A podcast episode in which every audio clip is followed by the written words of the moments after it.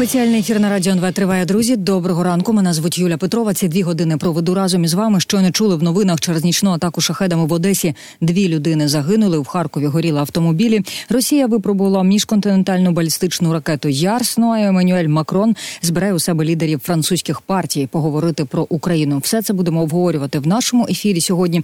Зараз на прямий зв'язок зі студією виходить керівник центру військово-правових досліджень Олександр Мусієнко. Пане Олександре, добрий ранок. Слава Україні.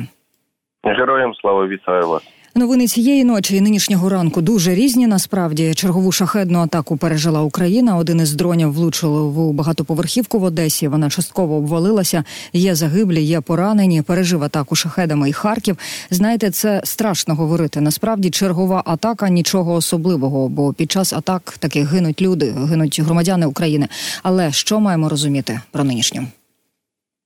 Ну насправді на превеликий жаль війна триває, і зрозуміло, що Росія продовжує завдавати ударів і системами С-300, наприклад, ракетами, як напередодні було по Костянтинівці, і взагалі по Донеччині, по прифронтових територіях, по Харкову Харківщині, Херсон, Одеса цієї ночі. Тобто всюди, де вони можуть діставати або скажімо так, е, де можуть використовувати е, своє озброєння, вони пробують це робити. Більша частина дронів збивається насправді, і треба відзначити роботу мобільних вогневих груп, які працюють зокрема і на одеському напрямку, і на інших напрямках, тому що вони роблять дуже багато роботи для того, щоб ну ці дрони збивати ще взагалі на підльоті до Одеси і Одещини, де це є можливим. Але на жаль, е, через те, що Росія продовжує запускати ці дрони. Ну на превеликий жаль, це спричиняє руйнування. Щодо цієї атаки, не можна сказати, що вона чимось, е, скажімо так, відрізнялася. В принципі, якихось ознак того, що вона була особливої чи зі зміною тактики, ну тут наразі не помітно. Е, тоді поговоримо про дуже буремний Крим. Ми пам'ятаємо, що учора і рашисти, і місцеві в тимчасово окупованому Криму писали про значну кількість ракетних і дронових атак. Окупанти, як завжди, розповідають, все збили. Хоча свідки говорили про те, що вибухи на деяких військових об'єктах відбувалися. Лунали вони на військовому аеродромі Гвардійське у Севастополі, а також у Євпаторії. На щодо гвардійського цього джерела кажуть, у момент вибуху на аеродромі була бойова авіація. Також кримські е, пабліки повідомляли про пожежу біля аеропорту Сімферополь і вибухи поблизу військового аеродрому Саки. Що відомо станом на цю годину по такі про такі дійсно масовані атаки по Криму? Ну, можна сказати, що за тією інформацією, яка у мене є, підстави зрозумілі, чому там це відбувалося, тому що з точки зору авіабаз, зокрема в Гвардійському, де базуються літаки су 24 і су 25 в основному. Ну, скажімо, вочевидь, була попередня інформація про те, що там можуть базуватися літаки-розвідники су 24 Тобто су 24 є фактично не тільки бомбардувальником, а є версія розвідника, який веде розвідку. Після того як Росія втратила два літаки ДРЛВ, вони використовують. А, ну вони застосовують ці літаки су 34 щоб, хоч якось, компенсувати відсутність можливості для ведення розвідки, і вочевидь. Я думаю, наміри в цьому випадку тоді зрозумілі. Позбавити, ну скажімо так, не те, що позбавити, а зменшити угруповання авіації ворожої, яка може здійснювати зокрема і такі дії. Крім того, думаю, що допускаю, що е, об'єктами атаки стали е, пункти управління і зв'язку е, протиповітряної оборони. Ну, тих, які забезпечують прикриття якраз важливих об'єктів, зокрема довкола Севастополя, і не тільки що означає, що найближчим часом знову ж таки можуть відбутися удари української авіації, українських дронів з метою нанесення ударів по подальшим цілям. Це вже характерна ознака того, як відбувались попередні ознаки, попередні, вибачте, удари, коли українські сили спочатку наносили враження по об'єктам ППО, по радарам, по пунктам управління і зв'язку, а потім уже безпосередньо удари по об'єктах військових, які становлять, ну скажімо так, зону особливого інтересу в цей момент. Широка географія так по Криму. Майже вся територія півострова була уражена. була під ураженням. Точніше, чергове учора перекривали і Кримський міст. До речі, саме він і поставив в центрі скандалу між Російською Федерацією і Німеччиною. Хочу про нього з вами трохи поговорити. Росія заявила, що німецькі генерали обговорювали підрив Кримського мосту. Міністерство оборони Німеччини розпочало ініціювало перевірку, чи дійсно були перехоплені розмови представників військово-повітряних сил, які ну за твердженням російської пропаганди обговорювали підрив цього самого мосту ракетами Таурус. Власне, що сталося? Пропагандистська російська Маргарита Симонян вона опублікувала нібито розмови кількох німецьких генералів про те, як можна розгорнути Тауруси і вдарити ними по Кримському мосту. Ну і цікаво, що злив цієї інформації у російських змі з'явився в той час, коли Німеччина знову активно дуже дискутує з приводу того, надавати чи не надавати Тауруси України Україні. І пам'ятаємо тижнем Шольц Олаф Шольц, канцлер Німеччини, говорив про те, що ні, не будемо відправляти. Мовляв, це означатиме, що Німеччина стане стороною у війні і з Росією. Знаєте, що мені цікаво? А чи не стане цей інцидент навпаки спонуканням таким до Шольца ухвалити рішення на користь України? Ну тому що якщо Росія вже звинувачує Німеччину, що вже напряму втручається, ну то нехай ну що ж надамо Тауруси. Я думаю, так що е, позиція німецького канцлера залізобетонна настільки, що пробити її може тільки американський атакамс, тому що якби Сполучені Штати надали зараз далекобійні ракети, е, тоді би і позиція Німеччини змінилася. Позиція Шольца конкретно.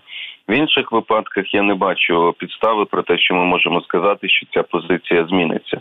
Згадайте все, як було з танками Леопард, так само може бути з ракетами. Надали британці челенджери, потім американці Абрамси, а потім уже і Німеччина погодилася передати леопарди. Тут та ж сама в принципі ситуація, але військові е, ну вже більд про це написав так більш детальніше і вони навіть допускають, кого могли в який момент прослуховувати, що один із військових міг знаходитися в цей час в Сингапурі. В робочій поїздці, і очевидно, там була ця розмова записана через нього. Ну це деталізація. Але загалом насправді Німеччина подає версію про те, що вони не обговорювали е, удари по мосту. Вони обговорювали про те, якими цілями що Україна може вразити в першу чергу, якщо отримує ракети Таурус. І мені здається, це є абсолютно не дивиною, і тут немає жодного секрету і таємниці, тому що в нас на публічному рівні вже я не знаю скільки разів було заявлено про те, що е, цей міст це є для нас е, очевидною легальною військовою ціллю. Тобто абсолютно якоїсь таємниці я тут не бачу, або інші цілі, які можуть бути в окупованому Криму. Тобто вони про це обговорювали суто з технічних міркувань і моментів. І в принципі там не було нічого такого, як інтерпретувала це Сіманян, як вона це ну зрозуміло, вона інтерпретувала так, як це було і потрібно. І я думаю, ви знаєте, навпаки, що вони опублікували цю розмову для того, щоб ще більше підсилити страхи, і вони ж таку інтерпретацію опублікували, дещо спотворили фактично суть про те, що могло говоритися, якщо знову ж таки це справжній запис. Вони це подають в Росії таким чином, щоб навпаки спробувати впливати, можливо, знову ж таки на німецького канцлера Шольца і на тих, хто не підтримує відправку е, в Україну Таврусів, тому що знову ж таки. Після того, як е, про це заявив німецький канцлер, що мовляв, Німеччина стане стороною у конфлікті, тощо тощо. Ну, дивіться, Британія передала ракети, Франція передала ракети. І що? Що Росія їм війну оголосила після цього? Ну що змінилося конкретно такого, чого не було раніше? Та нічого, в принципі, риторика Росії, як і була, така вона і буде передавати ракети чи не передавати. Тобто вона тут без змін. Тому це все ну я вам скажу якісь такі ну, фобії, які в принципі можна розбити аргументами доволі таки швидко. Але mm-hmm. я думаю, що глибинні причини все ж таки в тому, що Німеччина хоче діяти в цій коаліції, і в коаліції в першу чергу і США. Пане Олександре, поки ми з вами говоримо, дуже прикольне повідомлення, дуже класне повідомлення з'явилося від е, повітряних сил. Річ у тім, що пишуть у п'ятницю, 1 березня, близько 9 ранки на східному напрямку знищено ворожий винищувач бомбардувальник су 34 який намагався завдати удару по наших позиціях керованими авіабомбами. Чесно кажучи, я вже трохи заплуталася і збила е, збилася з ліку, який саме було знищено російський літак. 11-й за тиждень 13-й, Ось так да відбувається це. Я пам'ятаю, як вчора мої колеги тут в ефірі казали, а що ж сьогодні без збитої російської сушки? І ось сьогодні стало відомо, що вчора її таки збили. Ура! Такий літакопад е, триває для Російської Федерації. А може взагалі статися таке, що в них взагалі сушок не залишиться, або залишиться настільки мало, що вони не зможуть їх використовувати, принаймні обстрілювати Україну кавами цими.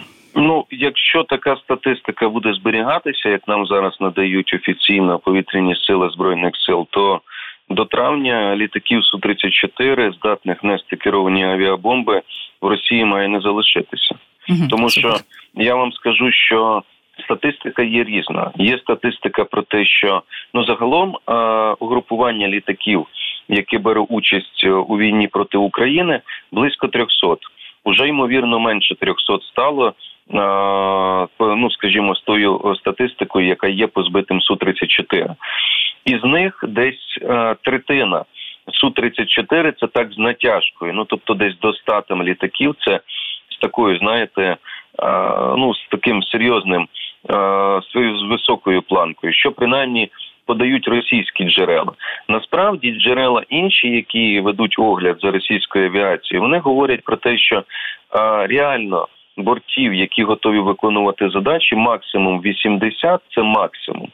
А деякі наводять цифри 60-70. При цьому Росія здатна виробляти е, літаків подібного типу 6 одиниць на рік.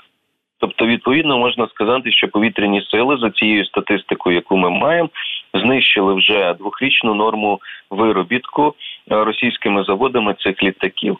Носіями керованих авіабомб переважно є якраз су 34 щоб їх застосовували су 24 старіша версія, я не пригадую.